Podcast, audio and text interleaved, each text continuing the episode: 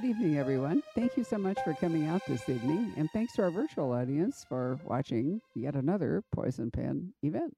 Tonight, we're having a wonderful time welcoming Kate Alice Marshall. Isn't that right? Sorry, it was the drink that threw me. We've been over at the Valley Ho in the bar, so, you know, it throws me slightly.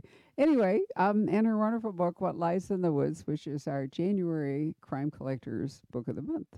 So that's exciting. And um, it is it, it's a debut adult crime thriller, but by no means not Kate's first novel. So she's the author of a Y A series, I Am Still Alive, Rules for... Maybe not a series. Let me start over again. I Am Still Alive, Rules for Vanishing, Our Last Echoes. She's also written Secrets of Eden Eld, is that correct? For middle grade, and then a couple of buried Regency romances I found out over alcohol. but but I actually love Regency romances, so maybe I can coax her to read a draft copy. Anyway, I found out that you have at least one Y A reader in the audience, but she wasn't aware that over there, wave your hand, um, that she, that you, I mean, she's not here because of your Y A books, but she really likes Y A books. So I wanted to ask you, before we talk about What Lies in the Woods, since you have written a number of books for different age groups, how does that change your writing, depending on which audience you're writing for? I adore writing for different age groups, and uh, I started out writing, intending to write only for adult, and then uh, I... wrote I Am Still Alive mostly, not because I necessarily wanted to write Y A, but because I wanted to write this particular story, which was kind of a love letter to my favorite survival stories growing up. And getting into that uh, headspace and writing about a character who was figuring out who she was and coming of age, uh, that was a lot of fun. And so uh, I was happy to dive into a young adult career. And then the next thing that I picked up was uh, middle grade, which for me is like a breath of fresh air every time. My middle grades are kind of spooky and very funny, and they're these adventures that are always uh, uh, fun and lighthearted, but then also they really taught me to dive really deep into emotion and sincerity, because my instinct often before that was to keep myself at a remove from my writing and have kind of that cynical emotional distance. And you can't do that and write a twelve-year-old who feels real. You know, her, your character's emotions just fill them completely. And so that really taught me to tap into something new. And uh, I, middle grade remains the only category where I can make myself cry writing a book. Mm. Uh, and then also they are the most, you know, lighthearted and funny, and they're always a nice break from the darkness of the other ones. Uh, and returning to writing adult, uh, it has a lot in common with writing my young adult stuff. It's certainly more similar than the middle grade, but what I like to joke is that with older characters, there's just a lot more time to pack in a lot more damage. And if you're writing a seventeen-year-old who's loved and lost, you know, it happened in the last couple of years. And with adult characters, you just have more time to build up scar tissue and to think about uh, how someone has changed or what uh, how they've become set in their ways. And so there's just a different dynamic you have to work with, uh, with the way that characters interact with the world and each other. Uh, and so I enjoy that I can really tap into themes in adult, uh, uh, the adult category, about uh, our the depth of history in an individual and secrets from the past to a much more intense degree. And if I'm looking to do similar themes in young adult, for instance, I'd be more likely to reach for like a generational secret or something uncovered in the past that didn't directly involve the main character. And so just being able to play with different themes across all of the, the categories is also something that keeps me wanting to write in all of them and never give up on any of them. Oh, why should you? You know, way back, I was kind of naive, and I thought that language might be the choice of, you know, how people spoke might be a differential. But it seems to me like what, from what you're saying, it's the choice of themes and stories that really differentiates Y A from adult fiction. So do you do you actually change, you know, the the language that you use when you go from one to another? The voice certainly changes, and uh, just naturally by entering a different voice, my vocabulary will shift and my mm. standard sentence structure will shift. But I don't consciously uh, go like, oh, a kid won't know that word most of the time. Uh, I might occasionally uh, rephrase something because it's in a very, a very adult phrasing. Mm-hmm. Uh, but I try to put a lot of faith in my younger readers, and I remember one of my favorite things to do was to look up words that I didn't know and be very proud of myself for knowing words that maybe uh, other people my age didn't know. Um, you know, I was that kid who was like, I know what a gibbous moon is. Uh, so I don't spend too much time consciously thinking about the word by word language, but there is a degree to which it just naturally flows when you enter that voice. So writing adult books, most of them seem to arrive at kind of a standard length. I mean, you know, somewhere between three hundred and four hundred is, pages is kind of normal. Are young adult stories shorter in general, or does it really matter? Uh, there is a lot of variation, but certainly for mine, uh, the young adult ones, I usually try to keep them under ninety thousand words for my supernatural horror, which does require a little bit more room for world building and things like that. Uh, and then for something, um, for uh, like I Am Still Alive, I think clocks in at um, eighty-two thousand, something like that. So they're a little zippier, but not outside the same range as yeah. adult. No, it's not, because there are a lot of adult mysteries that are actually shorter than that, or mm-hmm. no more, more, more than that. What about the pace? Do you find that you need to have more action or less dialogue in young adult? Uh. Young adult tends to be an interesting blend of zippier in some ways and, and more of the action, more dialogue. But then, uh, you know, you want those moments of real, uh, just absolute throw yourself into introspection for the characters, because uh, being a teenager is a very dramatic, emotional time.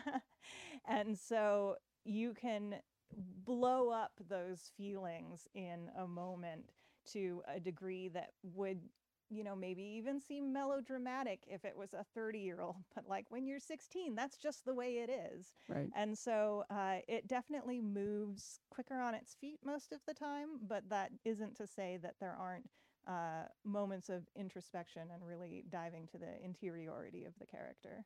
Just so you know, publishers tend to make eighteen the breakpoint between young adult and adult fiction.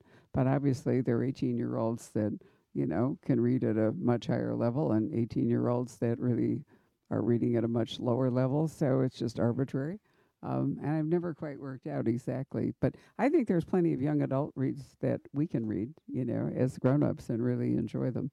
Um, I'm not sure if it works entirely the other way, but I like to think, I mean, when I was like in fifth grade, I had read my way through the entire library at my school. So I dove into Edith, no, to Bullfinch's mythology. I'm a walking encyclopedia about Greek mythology, because, you know, there wasn't anything else left in the library for me to read. Well, hi, you're back. And uh, look, my favorite fan is here. So come on, cutie, come and show us, because you've had a haircut. Do you all remember her? When she had a lot more fur, but she has this great top knot. Okay, there go the dogs. Anyway, it's nice to see you back. Thank you. Right, so here we are talking about What Lies in the Woods, which is your, is it for your first published adult thriller as opposed yes. to adult fiction? Absolutely. Okay. That, that's the the most precise way to put it. All right. So what what does thriller mean to you? You know, when they talk about it as a thriller, what does that mean? Uh, you know, it's an interesting question. Uh, I think mostly it means that that's the the label that we uh, put on it that will help the people who will like it the best to find it. Um, I think the definition of thriller has uh, moved and changed and expanded Uh, over the years, and uh, certainly it's uh, a blend of both mystery and thriller, but maybe has a bit more of a uh, present threat to it than a strict uh, classic mystery. Um, and for me, the types of thrillers that I read and that inspired me to write, what I'm interested in is the uh, intense character study of them and the diving into uh, psychology and the reasons behind people uh, making some questionable choices, and the sense that the main character is also holding some secrets of their own. Uh, and those elements that really raise the tension are what draw me to thrillers. Gotcha. So most of the time when I think about thrillers, I think that the really great ones rise and fall on the villain. So if you think about Silence of the Lambs, how many of you actually think about Clarice Starling as compared to Hannibal Lecter, right? Because, I mean, he's a super evil guy. But in the sort of thriller that this book is, and what we're calling the psychological suspense or thriller drama, you don't actually know who the villain is, because part of the point of the book is to have all these interesting twists. So you're not sure who to trust. And in the end, you're going to be surprised. If the author's done a good job, you're going to be surprised by who the villain might be. So it's it's an interesting thriller in that, you know, you don't, it is not a straightforward for the reader contest between the hero and the bad guy, the bad actor. I think that that's one of the things that I love the most about modern uh, psychological thrillers is that uh, in sort of the Agatha Christie style mysteries, you want to find out a basic, you know, a motive, uh, and then like solve the puzzle of how it was done. And in a thriller where you, uh, you know, it's one of these psychological thrillers, but you don't know who the villain is, what you're doing is really diving into what type of person each of these characters are and what parts of their personalities and backgrounds make them suspicious. And so you just have to not trust anyone. And it's more of a like constructing the mind of each of the characters to figure out which one of them would truly be devious enough to be the, the killer. I think, you know, it's an interesting genre. And I read one not long ago. Fortunately, I can't even remember the name of it, so I can't call it out. But it turned out that the main character lied all the way through to the reader. And that wasn't okay with me. That was a step too far for me. Um, it's all right, it seems to me, if you can kind of trust the main, you know, the main narrator and maybe not trust the other characters. And so you wonder, do you all, do you probably, none of you have read Mary Stewart, or maybe I'm making a false assumption here. Do any of you remember Mary Stewart? Ah, one over there, and a girl. So her basic design was she would have a heroine in a really fabulous place. Did you ever read Mary Stewart? I don't think so. Well, she was a huge bestseller back in the, what, nineteen sixties and seventies and all, and her books are still in print. She would always have a woman in a very exotic and beautiful place, like a chateau in France or on the island of Corfu or whatever it was. She was very good at describing landscape and nature writing and so forth. And there would always be two guys. There would always be two guys, and you never knew till you got to the end which guy was going to turn out to be the good guy and which guy was going to turn out to be the betrayer. Is that a reasonable description of them? Right. Nine Coaches Waiting is a is a classic. It's actually set in Victorian France, but that, that would be one. Or My Brother Michael, which is set in Greece. Anyway, she was actually writing a trust no one, but it wasn't the it wasn't the central character that you couldn't trust. It was, you know, the people out there. So it's not a completely new form, but it really took off with Gone Girl. And now everybody, and Girl on the Train and books like that. And, you know, now there's a whole passion for stories mostly about women, although sometimes it can be men, right? But in your case, we've got three women who are really central to this story. Yeah, I um, for some reason, I'm finding, uh, I'm realizing that I'm really drawn to trios in oh, my yeah. fiction. Uh, I keep returning to them, and especially for uh, things like this where uh, there are more questions about who you can trust and uh, more complicated and not purely positive friendships between people. Uh, I think it's because when you add a third friend to a really tight group, there's this inherent instability to it immediately, because if you've got a pair of friends, you're friends or you're not friends. Like, you, you know, you're you're getting closer, you're getting farther apart. If there's a conflict, it's between the two of you. When you add a third person, all of a sudden, if two of them have a conflict, it also affects the group dynamic. And there's a third mm. person who's invested in that relationship. And so instead of just having, you know, two poles and the relationship between them, you've got three sides and then the group relationship. And it instantly adds a level of complexity that means when you start, you know, chucking rocks in that pond, it's going to get really dicey really fast. Absolutely. So you've done an interesting thing, because Naomi Shaw, who is the...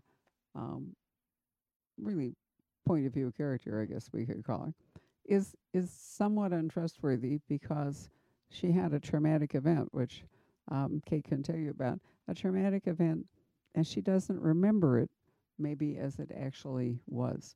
So she's not deliberately untrustworthy, but she actually may be untrustworthy because her memories may be false. Mm-hmm. I... I think it's very tricky to write an unreliable narrator and have it be honest between the author and the reader. Right. You have to stick to whatever promise you're making about the kind of the degree of unreliability that the reader is signing up for. And so for Naomi, she's never going to lie in her narration to the reader, but she is aware that she's not a reliable narrator because she can't trust her own memories. And so she also can't rely on herself. Right. And that's the kind of unreliable narrator that I'm I'm personally more interested in writing, um, because I like to uh, c- kind of be able to be in the on on the side of the reader in a way. Mm-hmm. uh, and uh, I don't like uh, trying to mislead the reader as the author. I would like to mislead them through the events of the story. Well, I mean, Naomi isn't lying to us. You know, she we know from the outset that she doesn't necessarily remember um, events. And why don't we talk about what the events are that have led to the situation that arises? You want to give us your pitch for the book? Sure. Uh, so What Lies in the Woods is the story of Naomi and her two best friends who find something in the woods uh, that uh, they really should tell an adult about. And instead, they decide to make this discovery the center of what they call the Goddess Game, which is this game of fantasy that is their sort of last-ditch attempt as they're aging to hold on to the magic of their friendship and their childhood. And so they hide this body that they found in the woods and don't tell anyone about it until... Uh, Naomi is attacked and uh, stabbed and miraculously survives, and they are able to identify a man as the attacker and put him in prison, and it turns out that he is suspected of being a serial killer. So all of a sudden they're heroes, and it's very important because the police couldn't get him for these murders that their uh, testimony be unimpeachable. And so they realize they can't tell anyone now about this other thing that they were doing in the woods, because then that would make their testimony suspect and people would turn on them. So they agree never to speak of it. And then twenty years later, this man dies in prison, and Olivia, one of Naomi's friends, says it's time to tell people. And so they all return to their hometown to decide what to do about uh, Olivia's desire to come clean. You know, it's always a problem when there's a compact, you know, to keep a secret, and then one person wants to break it. Never goes well for that person, as a rule. I love the dedication. That's what I was searching for. This book is dedicated for all the wild girls who search for magic in the woods. That's really a nice dedication. I couldn't remember it verbatim, so I looked it up. So, you know, you are talking about really kind of the magic of childhood, or the, you know, possibly imaginary world of childhood running full tilt into reality mm-hmm. as adults. Yeah, it's uh, it's inspired in large part by my own childhood. And uh, I had, in elementary school, two best friends, and we had a very long-running fantasy world uh, of our creation where magic was real, and we would make potions and search for unicorns. And we didn't believe in magic. You know, we were all pretty rational, skeptical kids, but we, at least I really wanted to. And I had this sense like, if I could believe, then maybe it would be possible that it was real. And so I tried to believe so hard.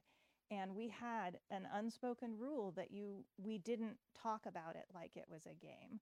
We always talked about it like it was real, and it was just something that we knew about, that we were discussing, and that we were learning new things about. And the the power of that longing and that shared reality is what I wanted to capture with Naomi's childhood.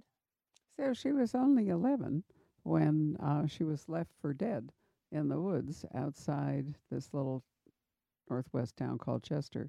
Um, and she, you, you haven't talked about the condition that she was in. Uh, yes, she was uh, stabbed seventeen times, luckily fairly shallow wounds as she survived. Uh, and she was uh, presumed dead by her friends, who ran to get help and then uh, rescued and became the miracle girl of Chester. Right. And therefore, there was some credibility in their testimony yes. about the guy that, you know, was the serial killer or perhaps stabbed her. So then we fast forward to the small town. Small towns seem to work better for long buried secrets than, say, downtown Chicago. Um, you, you need to create your small town. Right. Even if you're in the big city, you need your, your small community right. who all know the secret and are or, or are impacted by the secret and know the context of it. Otherwise, it just doesn't have as much power. No, no, it definitely does not. So twenty-two years after Naomi, so she's now thirty-three, if mm-hmm. I'm doing the math right here. Um, so he's died in prison, and uh, Naomi is sucked back to Chester because, what, Olivia wants to explore what Olivia they've agreed says, to keep secret all this time. What Olivia says at the end of the first chapter is, I did something. I found Persephone. And that means that she thinks she knows who it is that they found, and she wants to. So, but this is in know. addition to Naomi. So you have two things that actually happen. You have Naomi with seventeen stabbed wounds mm-hmm. in the woods, but then there was something else in the woods at the same time. Yes, there was there was Persephone, their magic talisman that they uh, made the the center of their game. So Persephone goes with calling it the goddess game. That's right. Do you all know who Persephone was? Everybody? No, you want to describe Persephone? She's a Greek goddess. Yes. Remember, I said I already knew all how to do that, right? Uh, Greek goddess, uh, the she's young the, girl brought down to the underworld yeah. to be Hades' bride. Right. She's the daughter of Ceres, also called Demeter, who is really the goddess of the harvest and, um, you know, the person who made it possible for people to have food and to eat. And so when Persephone went down into Hades, it created a situation of winter, not just summer, all the time. And there was an effort to bring her back.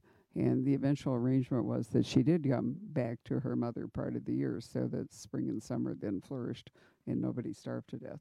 But she's a she's a really pivotal character in terms of the seasons and agriculture and all that good stuff.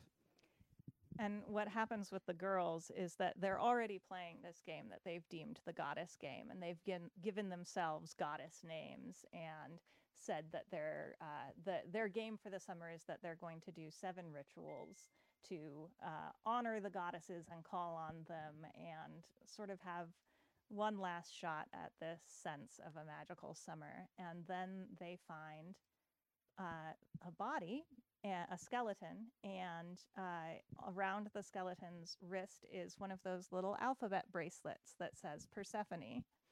And ah. they take that as a sign that this is here for them and that they were meant to find it. And so that's what in really kind of pushes them over the edge to keeping her to themselves, because clearly she's their secret. I love The Woods. The Woods is often, you know, kind of a metaphor for a lot of things. Or we had a woods outside my grade school when I was a kid in Winnetka, Illinois. There was a, a meadow that had a little creek going through it and eek snakes. And then there was a patch of actual woods. There was still a forest preserve around Chicago. And, you know, it was a really tame woods. But to us, when we were little kids, it was big and scary and dark, and nobody wanted to be there after dark. And so I really can understand, you know, the power. So often in fairy tales and other things, it's into the woods, right? Tana French, do you remember, any of you read Tana French? Her first book is called The Woods, right? And Harlan Coben has written two books where it's all about people in the woods. So there's, I think it's kind of a leftover from, you know, when the world was more forested and there were bears and wolves and, you know, really scary things in the woods, maybe goblins and other stuff. And when you're a kid, you know, that's all more real to you. Right. So let's talk about The Podcaster, because true crime podcasting has become a thing in crime fiction. It has become, it's almost replacing the private eye, because private eye jobs have become, uh, you know, digital to a large extent. They're not really, you know, the kind of adventurous private eye novels that, let's say, Raymond Chandler wrote about, where they, they did stuff. So true crime podcaster, what interested you about him? His name is Ethan. Well, I knew that I needed someone to uh, kind of be a busybody, and uh, the I think the traditional thing would be the private eye or a reporter, but I think one of the really attractive things about podcasters as characters is that you you when there's a reporter from a newspaper, you know that they they're a professional, they have a job, they have someone they answer to. And anyone can say they're a podcaster and start asking nosy questions, uh, you know, and they can even have a professional sounding podcast if they have the money to buy a good mic uh, and, you know, they have a, a good voice for it. So you don't know what you're getting at all. Uh, and, uh, you know, and also just it's so popular now, true crime and podcasting, that there are a lot of people who uh, are asking questions and putting together stories who you don't necessarily have the ability to look into their references and their backgrounds. And so that little added uh, bit of uh, that Ethan could show up on the scene without being accountable to anyone but himself. Uh, and that fits in well with not really knowing who to trust and having to make your own judgments. So it seemed like a good fit for that role of the uh, person showing up and asking questions and forcing her to uh, talk about things that she hasn't talked about in a very long time. Well, and, you know, unless he's a particularly wealthy podcaster, they're always looking to monetize, you know, because there has to be some way to pay the bills for all that. So that adds a layer of, you know, we're not sure we can trust because, you know, how much of it. We've talked so much over the last three years about the media being so addicted now, you know, to clicks, to shock value, because that's what draws eyeballs to the, that's why a few people, currently Prince Harry, formerly our president, um, you know, kept drawing everybody to the media because it was always sensational, and you know, you always got extra attention, eyes on, clicks, whatever it is. So, um, you know, true crime podcasters, I mean, some of them may be invested in actually following the story and really coming to the conclusion, but they also have to figure out who's paying for it. Mm-hmm. So what's Ethan's game? Can we even talk about it? uh, well, Ethan uh, shows up saying that he is doing a podcast that is about the serial killer who was in prison, uh, and he uh, he has approached uh, Naomi's friends, but not Naomi herself yet, to ask questions about uh, what happened to her and about their testimony. And he starts to throw some doubt on her testimony and asks some questions that she really doesn't want to think about the answers to because she's not certain of them herself. And she's worried that she put the wrong man in prison. And so who are the two friends? We haven't even, t- yeah, I mean, we've uh, mentioned Olivia briefly, but well, who's Cass? Cass and Olivia were, uh, they're sort of on opposite sides of the town as kids. It's a logging town, and Olivia's parents are um, uh, basically environmentalists. And so they're not super popular in a dying industry logging town. Uh, and Cass is the daughter of the mayor. And so they're like not supposed to be friends. And so Cass immediately is like, you're going to be my best friend. And Naomi happens to sit in between them. and right. So the three of them end up best friends from kindergarten. And Cass is kind of the ringleader of the group. And she's the one that will...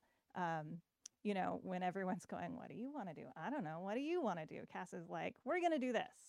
Uh, and so she is a little bit more the spine of the group. And she also becomes the caretaker of the group after uh, her friends kind of fall apart as teenagers. Um, and Naomi credits her with uh, getting Naomi through high school and out of Chester in one piece. Uh, because she just sort of um, bullies them into going to school and getting dressed and doing their homework. And so she's taken on this very, like, I'm the one that's put together and, uh, you know, I'm kind of the mom friend role. And now she's the the one of them who is outwardly very successful, and she runs the lodge outside of town and has her own life that she's fought very hard to construct in a particular way and really doesn't want anything to disrupt it. And we dealt with all that unpleasantness. It was terrible, and we all survived it, and things are good now, so why would we upset things again? And then Olivia has struggled a lot more in the time since. She was um, kind of the more shy, bookish friend, uh, and she and Naomi had been um, a little bit closer to each other around that time. And uh, sh- afterwards, she uh, falls apart in her own way, and she's living back home with her parents and has never been able to move on fully and make a full life for herself in the way that the other two have. And so she's the one that has never stopped wondering if they should have kept that secret and hasn't stopped kind of picking at that scab. Right. So Cass and Olivia are, are in Chester. Naomi, who left, is drawn back into this story. Mm-hmm. So, you know, that that's always interesting, too, when one person's away and then returns and things aren't the same as when they left, which is, you know, so that that also creates some interesting stuff. We're not going to be able to say anything more because we're going to spoil the book for you. There's um, a lot of interesting things that happen, but you have to remember this trio um, and the circumstances um, by which they were both bonded, and then, you know, it's festered among them all this time to a greater or lesser degree. but obviously the book is going to turn on what happens when they all get back together and the secret kind of bubbles up, right? Nothing bad happens. It's all fine. Yeah, right. No, don't believe her. She's an unreliable narrator right over there. So I think, you know, it's a really interesting, the characters are great. Um, it's very well written. And I think, I don't know, you know, do you think you could have written this book if you hadn't written all these other books? This particular book, I mean, oh, you know, there's you, everybody yeah. as, as you develop your craft, you know, things, things can change or whatever it is. Could you have written this book at the outset? No, absolutely not. Uh, for a lot of different reasons. Uh, my writing has changed and grown with every new story that I've taken on. Uh, I wouldn't have thought to write this book uh, before my first uh, books started to come out. Uh, with every book, I have learned something new that interests me, and I've found a... a avenue of character or theme that I have only been able to touch on in this book, and I want to make it the focus of the next book. Or my research for a book has led me to a new subgenre or a piece of nonfiction that has just put a new story into my head. I think every single book that I've written, published or unpublished, has been a, a building block towards what I'm working on now. So I'm happy to say that this book has had enormous reviews, very positive reviews, and a tough January when there have been at least four or five really hotly promoted first novels. And uh, for a couple of people, genuinely a first novel. For you, this is your first adult thriller, so there's just this little faint distinction. But nonetheless, um, you know, I, I, it's hard to make noise in a in a crowded room. It and, is, you yeah. know, good for you that you have done that. I haven't read you some of the quotes, but they've been wonderful. She has a starred review. Um, her publisher is very enthusiastic about this book and put a lot of energy into it. So are you feeling really good about it? I am. Uh, it's been just marvelous watching uh, the response and Uh, seeing the good trade reviews come in and having so much uh, support and enthusiasm from the team at Flatiron, too.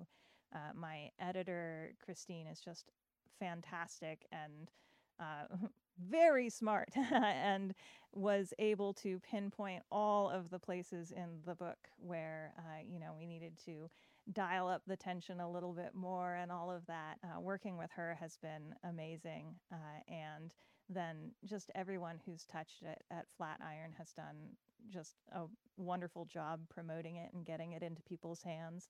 And then uh, the early response from readers has been so gratifying to see.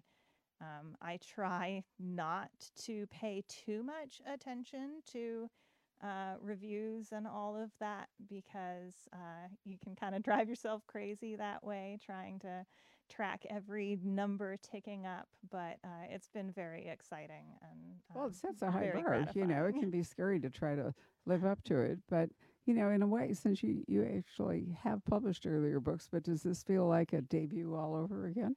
It does in a lot of ways. You know, it's my first adult thriller. Um, it's my first adult novel under my name, um, which is uh, its own thing. And um, uh, it's it's been nerve-wracking and exciting in a way that uh, my young adult debut was, but uh, not many books have been since, especially, you know, in the depths of the pandemic when I wasn't able to come out and do events and meet people. And so it's felt like a renewal in a lot of ways and um, uh, back to being a shiny debut in, in some aspects. So what are you working on? I'm always like to leave people with the idea that, you know, you've got something cooking away for us next time. Uh, well, I'm always cooking away at a lot of things, but since this is for What Lies in the Woods, I'll focus on my next adult thriller, uh, which is, uh, it has some similar themes. It has another trio, but this time they are sisters. And uh, when they were teenagers, their parents were killed. And the book opens with the parents dead in the house, and the middle daughter, uh, the middle sister, looking at her younger sister and her older sister, who have various suspicious things going on about them. And she says, okay, here's what we're going to do. Ooh. And then twenty-five minutes later, they call the police. And uh, the that is the main character, the middle sister, who ends up being suspected of the crime, but never speaks up about what she saw. And uh, many years later, uh, returns to the family home and decides that she's done keeping quiet. And uh, whatever it means for her sisters, she's going to find out what happened. That's almost like painting a cross on your back, right? Making yourself a target. You do that. Really interesting. So do any of you want to know about her writing process? Is that a subject of interest? Okay. So why don't you give us a little clue about your writing process for What Lies in the Woods? Uh, is it different than your other? Sorry, is it different than your other writing process? All of my writing follows like similar broad strokes. Uh, I... really love developing ideas. Uh, if that was, if I could get paid to just like develop ideas all day, I would, I would be happy to do that. Um, so I usually come up with like half a dozen books that I could write before I hit on the one that, oh, actually, you know, there's a lot of meat on, on those bones. Like I can make something of that. So I will spend a lot of time Um, kind of writing a general pitch, a general premise, and then just filling notebooks with free writing about it. Who would the characters be? What do I think is really going on? What are the themes here? Uh, and when the answers start to feel like they are the right ones and not just a possibility in a list of possibilities, that's when it starts to feel real. Like, oh no, that that is the the version of this story that I would want to write. Um, and at that point, uh, I will develop it until I have... Um, not really an outline, but what I like to think of as signpost scenes. I tend to think in terms of the major moments that I want in the book, whether that's uh, a major loss or a reveal or a partic- particular twist. And I think of them in terms of, of sort of the mood and the reaction in the reader that I want. And so I, I create those signposts as... Um, just like bullet points, and I come up with an ending, uh, and I try to figure out the ending enough so that if I get to the end and that's still the ending, it'll work great. Uh, but I accept that often I'll get to the ending and the book has changed enough that that is no longer the ending. Uh, and then I just um, sort of dive in, and there are usually three or four points along the way where I hit a dead stop, and um, it used to be that I would push through it and, you know, just write that messy first draft, but I've realized now that the reason that I stop is almost always because there is something wrong in what I've written already, and I've now written enough to see it. So I usually have pretty set points of like a third of the way through and halfway through where I go through and do a revision. And uh, then I just push through to the end. Um, I'm pretty systematic about things. I try to work on one thing at a time and not really take breaks until I have it, because I'm I'm very impatient with drafting. It's not my favorite part at all. I really love revising. So I just want to get through it so that I can get to the fun part of fixing things. Uh, so that makes, yeah, that makes a lot of sense. That's Are you a reader? Were you, you know, a reader growing up? Were you? Yeah. Uh, we, um, while I'm on this trip, I bought my six-year-old son a stack of chapter books to entertain him while he's. Uh, my my mom was watching him, but she has to work during the day, so I was like, read these books. Don't bother her. And she's like, he read them in half an hour, uh, and. I was the same way. At one point, uh, we asked my dad if we could go to the bookstore, and he said, why don't I buy you a candy bar? It'll last longer, no. Which he's never lived down. So we always gobbled down books. And um, any kind or anything in particular? Uh, I was very focused on science fiction and fantasy all the way through mm. high school. I read almost nothing else. Uh, and it was only in college that I realized that other books existed.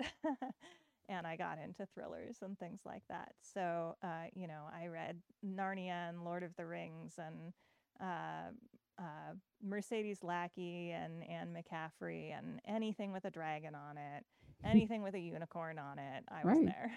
So Peter Beagle, The Last Unicorn? Absolutely. One of my favorite books. Right. It's a beautiful book.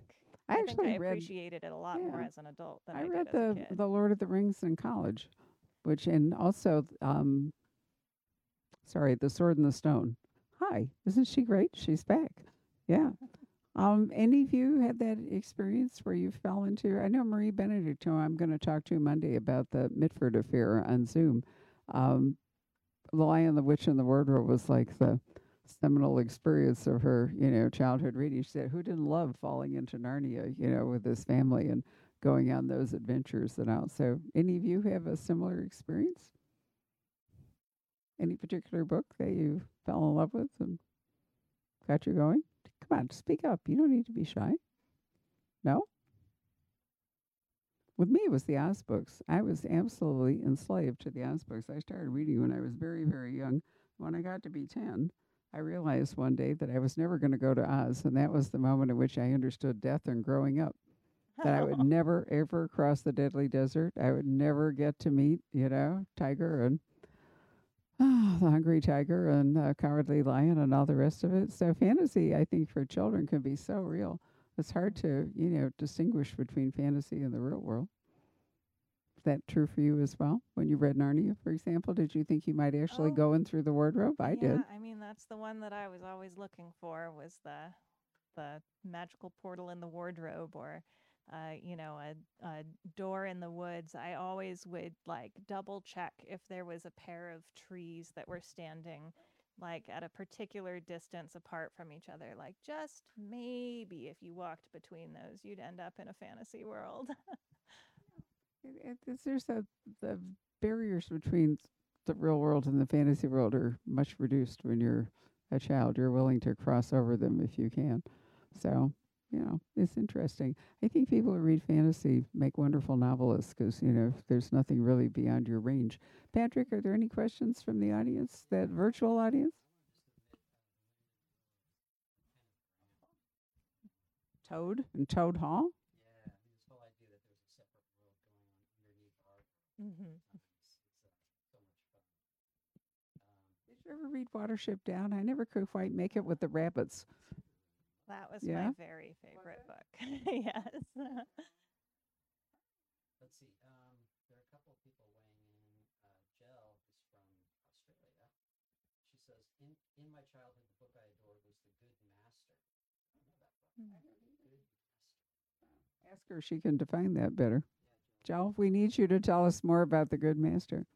Do you know, I remember when I was at a, confer- a conference at, at Oxford, Val McDermott, who really is a very tough crime writer, writes very realistic things, suddenly introduced me to the Chalet School girls. I, you remember, I mean, I remember like the Bobbsey twins, you know, that kind of thing. But for British girls, the Chalet School was the deal. And I think I think it was like children sent off to Switzerland, you know, for some kind of schooling. They always had fabulous adventures and, you know, that kind of thing. That was wonderful.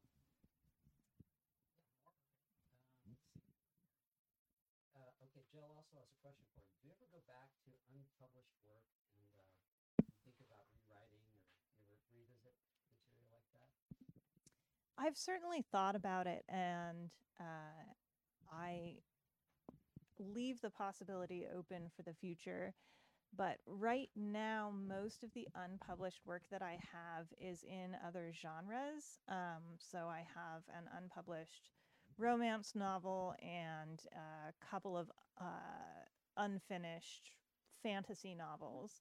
And um, the the one that's the closest to finished actually has just like a little bit at the end where I know what I need to do to revise it, and I just haven't done it, partly because I revised it too many times and kind of broke myself and the book, and it's just overworked, but also because I realized that I really wanted to write that book, but I didn't have a vision for writing another fantasy book and another one after that, and I wanted to build a uh, a career in a genre that I wanted to work in for a long time. And so uh, it didn't make sense for me to put that much uh, time and um, mental energy into something that I viewed as kind of a one-off. So I still love that book, and I would still love to go back to it and the others someday. But uh, until I have the Uh, the space to indulge myself with some one-offs, I think that they're gonna stay in the drawer. Our friend uh, Christina has a writing question. Um, she says, personal question for Kate. Well, I'm saying it on live on. But, uh, when and how did you and your childhood friends let go of the fantasy playing and magic? Uh, well, I moved away. And so there was kind of a... Uh, clean break there. And when I moved away, we were still of an age where um, uh, we had started uh, playing that particular game less, but it hadn't entirely gone away.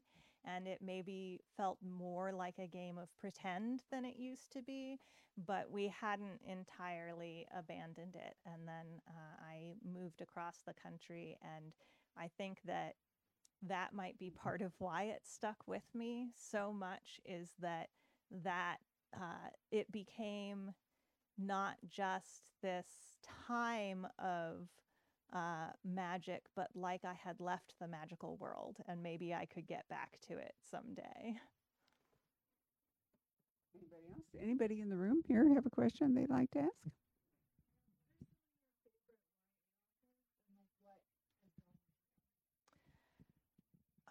Uh, I am now going to forget every book I've ever read. Sure. And let's see. Um, I have read some really beautiful young adult books recently. Um, uh, and uh, there's uh, She is a Haunting is coming out this year, and it is just beautifully written, gorgeous, very scary.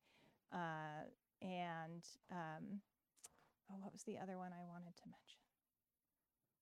I had an answer prepared, and I'm I'm sorry. I'm so bad whenever anyone asks me to remember books. Um, uh, it will come to you. It will at nine it o'clock. Will. Yes, at Just, nine o'clock tonight. Uh, yeah. I will text you. Okay. You get back and, online. And I can repeat. Turn the camera on. Oh, I can't.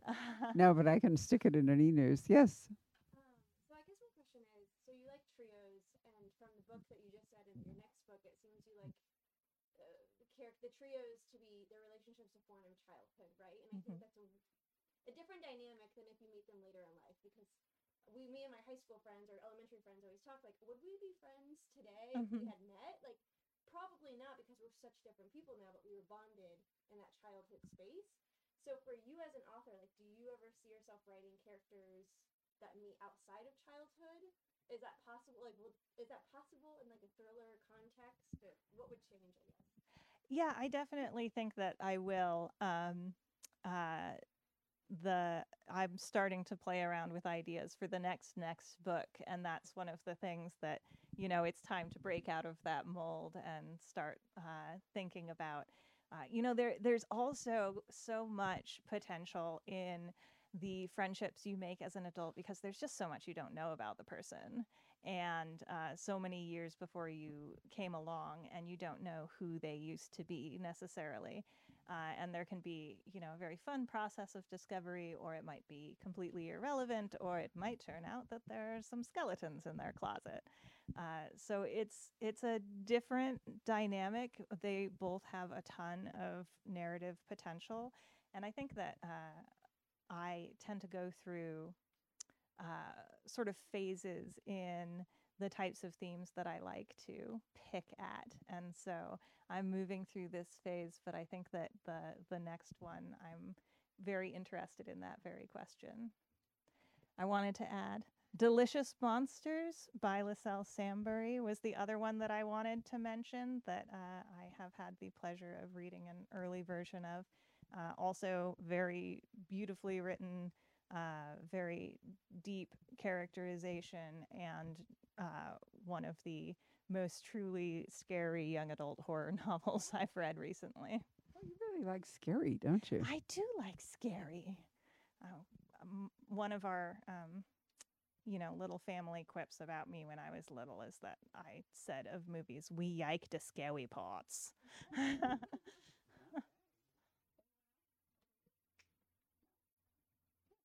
ever write an adult like horror supernatural book?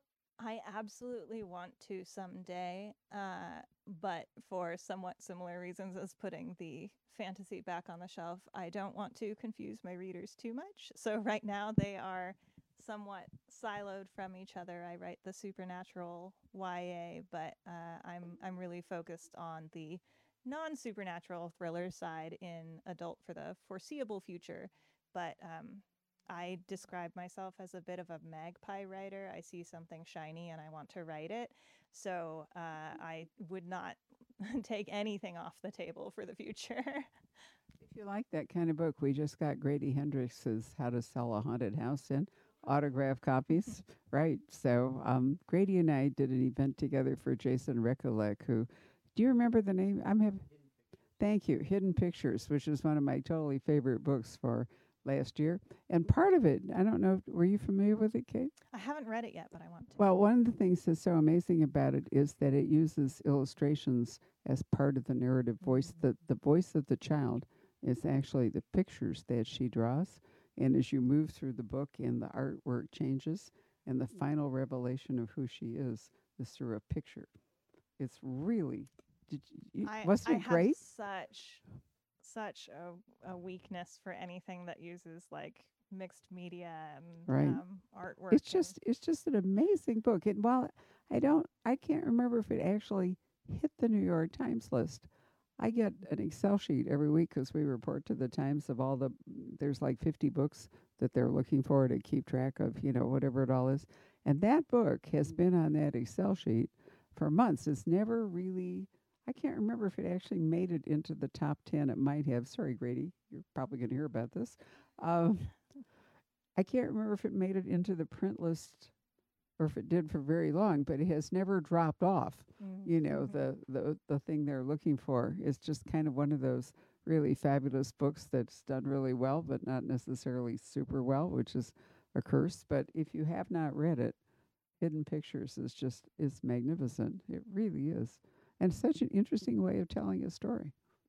You know, it's mixed because the adults are talking like adults, you know, but the child is speaking through her pictures. That's very cool. It really is. It's just great. Bumping that up to the top of right. my list. Do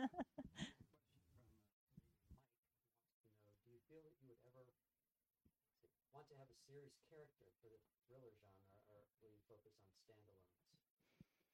Um, I naturally gravitate more towards standalones. I've done the the only true series I've done was in middle grade, and uh, I I don't think that I would.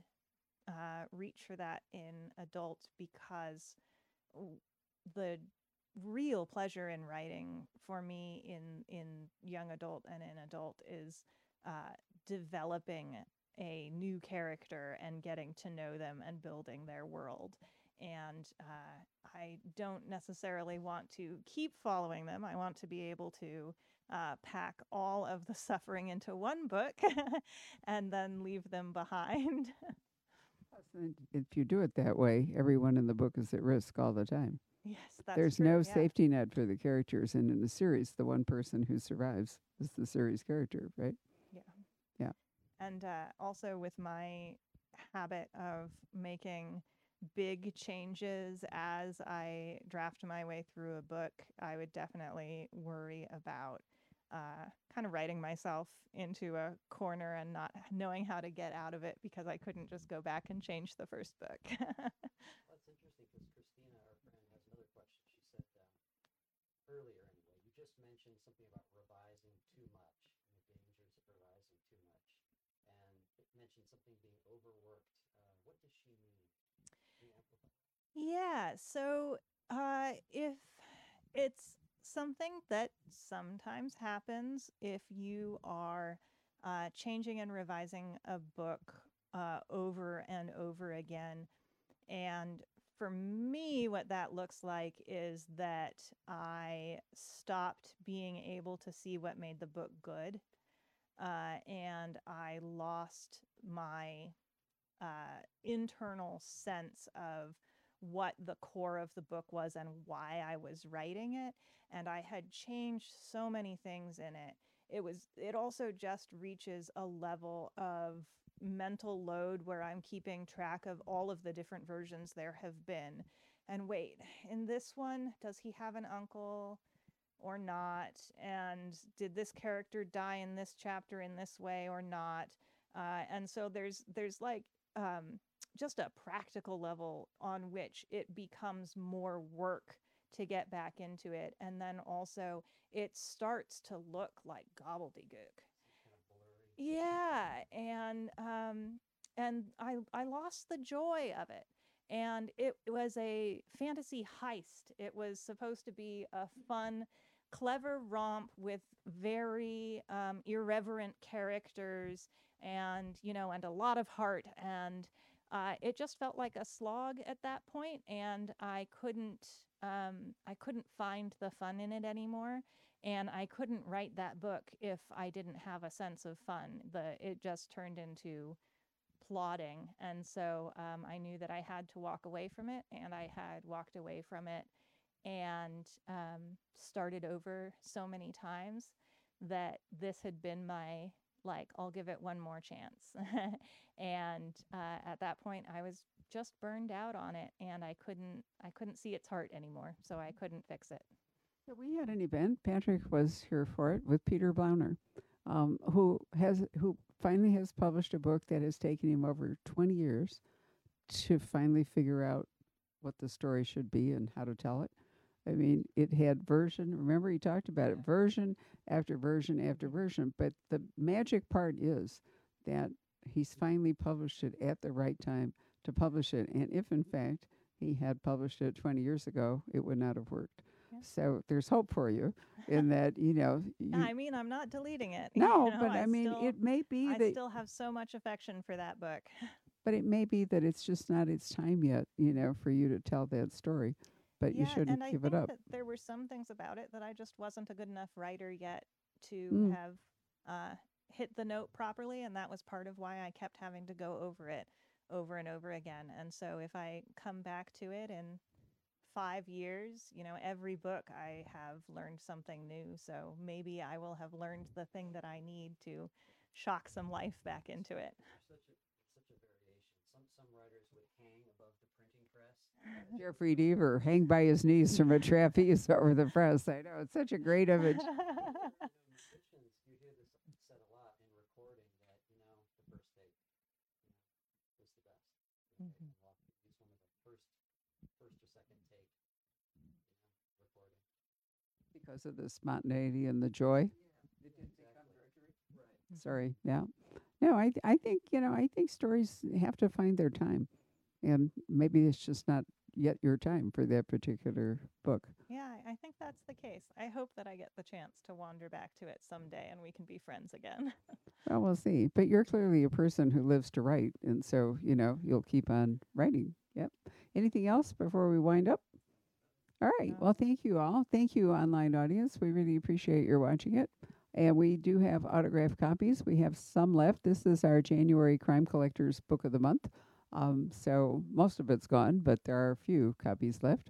Thank you all very much for coming out tonight and joining us. If you'd like to get your book signed or talk to Kate, um, we'll do that. So bye, everybody.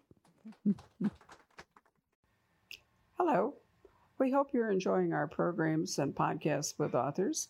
We'd like to expand them. and your help would be appreciated, please make a donation at poisoned pen foundation dot org. one hundred percent of the proceeds will go to help connect authors with readers in this difficult time. Thank you.